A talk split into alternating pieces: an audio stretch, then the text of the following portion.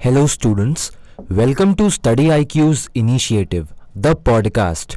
मैं आपका होस्ट दीपांश मुरजानी आपका स्वागत करता हूँ लास्ट एपिसोड में हमने डीपीएसपी वर्सेस फंडामेंटल राइट्स पर एक डिटेल्ड डिस्कशन किया था जो हमारे नए लिसनर्स हैं वो हमारे प्रीवियस एपिसोड को सुन सकते हैं आज हम यूनिफॉर्म सिविल कोड यानी यूसीसी के बारे में जानेंगे सर यूनिफॉर्म सिविल कोड एक ऐसा टर्म है जो हमें अक्सर सुनने को मिलता है।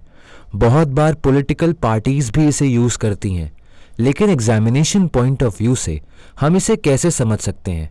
यूनिफॉर्म सिविल कोड का मतलब क्या होता है? यूनिफॉर्म सिविल कोड का ये मतलब होता है कि पूरी इंडियन टेरिटरी के लिए एक लॉ फॉर्मुलेट किया जाए, जो सारी रिलीजियस कम्युनिटीज़ के लिए एप्लीकेबल होगा। In matters such as marriage divorce inheritance adoptions etcetera uniform civil code को कॉन्स्टिट्यूशन के आर्टिकल 44 में मेंशन किया गया है और इसे कॉन्स्टिट्यूशनल मेकर्स ने डीपीएसपी के अंदर मेंशन किया है।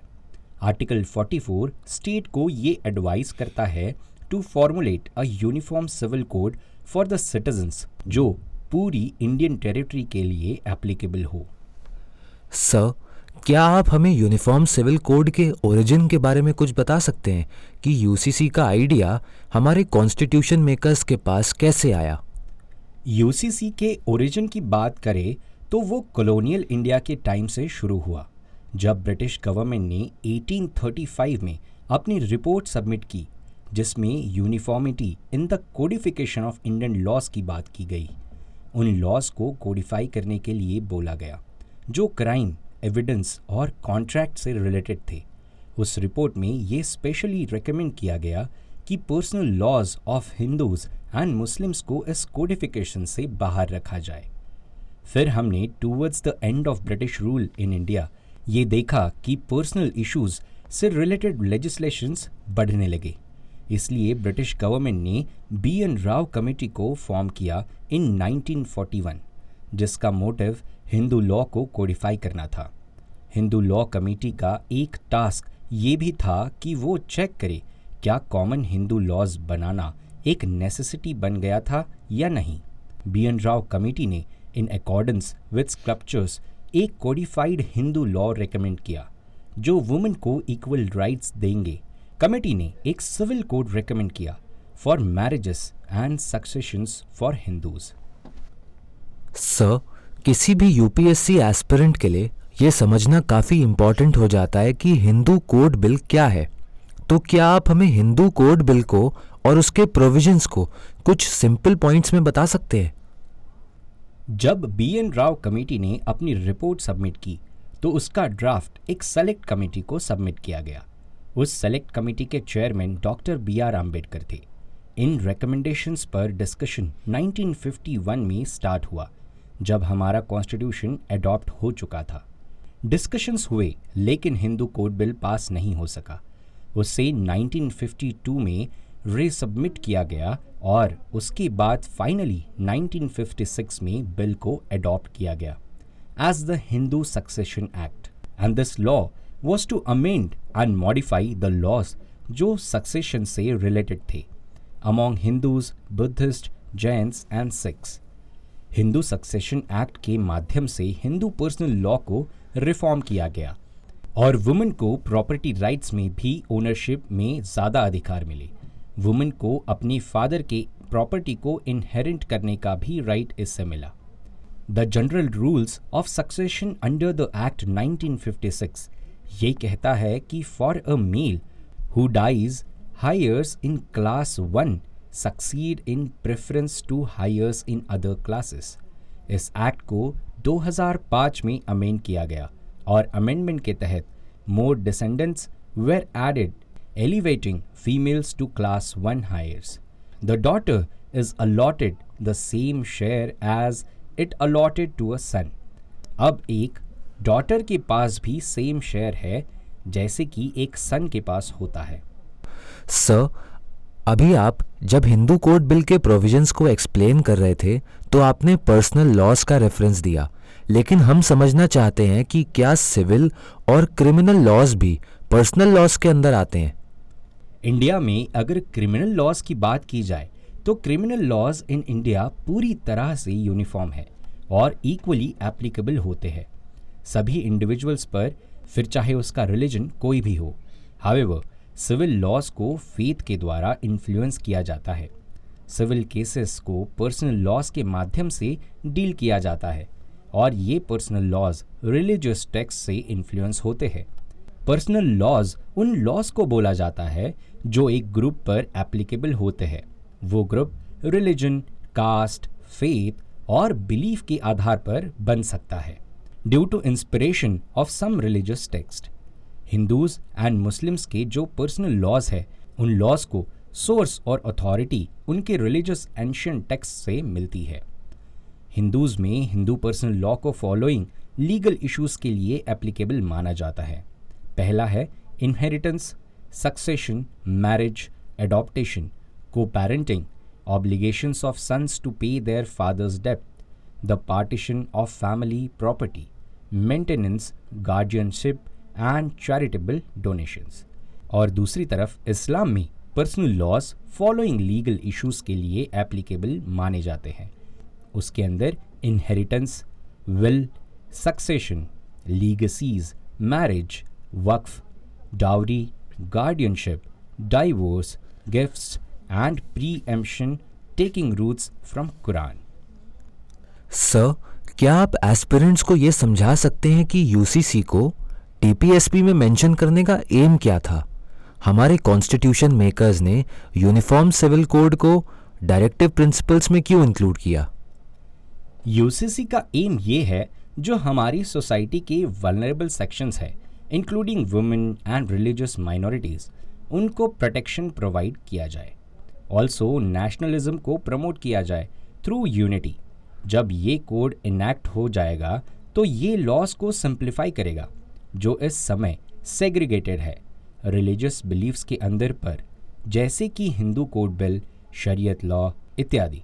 यूनिफॉर्म सिविल कोड का एक मोटिव ये भी है कि वो कॉम्प्लेक्स लॉज जो मैरिज इनहेरिटेंस सक्सेशन एडॉप्टेशन से रिलेटेड है, उनको सिंप्लीफाई करके सारे सिटीजन्स के लिए एक कॉमन कोड बनाया जाए।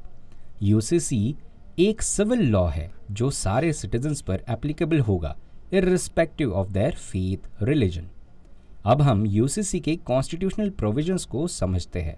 आर्टिकल 44 एक डीपीएसपी है, जो स्टेट को डायरेक्ट करता है कि वो अपने सिटीजन्स को एक यूनिफॉर्म सिविल कोड प्रोवाइड करे throughout the territory of India उसी के साथ आर्टिकल 37 ये भी एक डीपीएसपी है, जो स्टेट को डायरेक्ट करता है कि स्टेट अपने सिटीजन्स को एक सूटेबल लेजिस्लेशंस के माध्यम से गवर्न करे।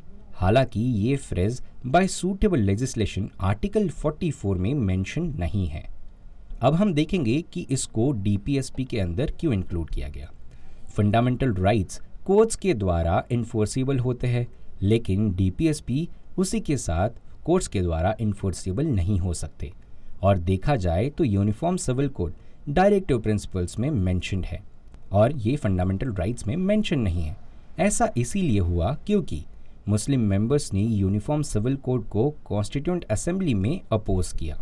उस टाइम पर पार्टीशन की अच्छी मेमोरीज नहीं थी which was done on the grounds of religion constituent assembly में डॉक्टर बी आर आम्बेडकर ने ये स्टैंड लिया था कि यूसीसी डिज़ायरेबल तो है, पर उस टाइम की सिचुएशंस और डिमांड्स को समझते हुए इसे वॉलेंट्री बेसिस पे किया जाना चाहिए। सर अगर हम अपने एग्जामिनेशन पर्सपेक्टिव से सोचें तो यूसीसी की क्या ज़रूरत है? स्पेशली इंडिया जैसी डेमोक्रेटिक कंट्री में यूनिफॉर्म सिविल कोड की क्या सिग्निफिकेंस हो सकती है? अब हम यूसीसी का सिग्निफिकेंस और उसकी ज़रूरत को समझेंगे। यूनिफॉर्म सिविल कोड एक यूनिफॉर्म प्रिंसिपल को अप्लाई करेगा in cases like marriage divorce succession and etcetera जब यूनिफॉर्म प्रिंसिपल होगा तो सिटीजन्स के लिविंग स्टैंडर्ड्स को इम्प्रूव किया जा सकता है। उनके सेफ़ को प्रोटेक्ट किया जा सकता है। बहुत बार अलग अलग पर्सनल लॉज में कॉन्ट्रडिक्शंस की वजह से सिटीजन्स कॉन्फ्लिक्ट में इन्वॉल्व होते हैं। लेकिन कॉमन प्रिंसिपल की वजह से इन कॉन्फ्लिक्ट्स को हम दूर कर सकते हैं। दूसरा सिग्निफिकेंस यूसीसी का ये है that it will promote secularism UCC के माध्यम से सेकुलरिज्म को भी प्रमोट किया जा सकता है। क्योंकि ट्रू सेकुलरिज्म का कॉर्नरस्टोन ये होता है कि एक सेट ऑफ़ लॉज हो, जो सारे सिटीजन्स के पर्सनल मैटर्स को गवर्न करे। इसी के साथ gender discrimination on religious ground को भी प्रोहिबिट किया जा सकता है। तीसरा सिग्निफिकेंस यूसीसी का protection of vulnerables and womens right है। UCC vulnerable sections of society को प्रोटेक्ट करेगा। जैसे वुमेन बहुत टाइम से वुमेन को कुछ राइट से डिप्राइव किया गया। क्योंकि personal laws socio cultural and religious traditions के आधार पर इन लॉज को सेग्रीगेट किया गया। यूसीसी सोसाइटी की सारी कम्युनिटीज़ को एक साथ ला सकता है और ये इंश्योर भी कर सकता है कि वुमेन के पास right to live a dignified life and control over their life as well next significance UCC का रिड्यूस्ड डिस्कॉर्ड है। कुछ एक्सपर्ट ये भी अनुमान लगाते हैं कि यदि पूरी पॉपुलेशन सेम लॉस के द्वारा गवर्न होगी तो इसकी चांसेस है there will be more peace in living and conflicts में रिडक्शन होगा।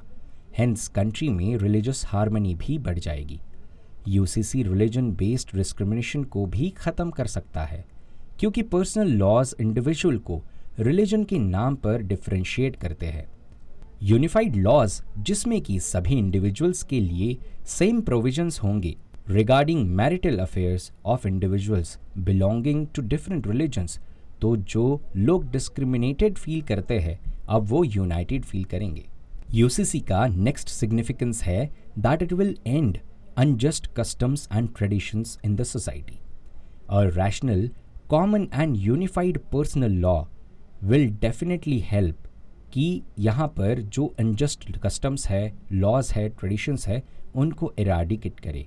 ऐसे इविल्स को ख़त्म करे जो कि सोसाइटी के लिए हार्मफुल है।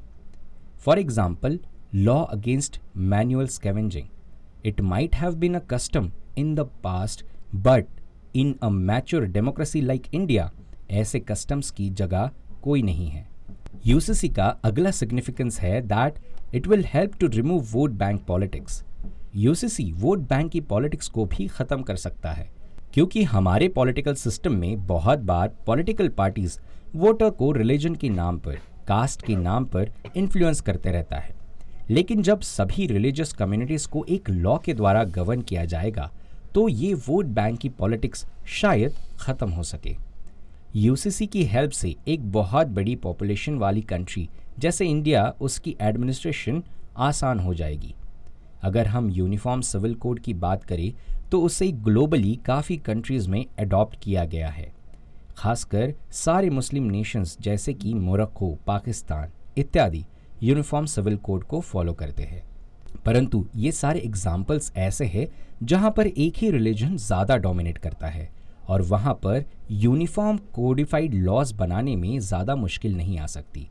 बट कंट्रीज़ लाइक इंडिया जहाँ पर तीन रिलीजन का ओरिजिन है।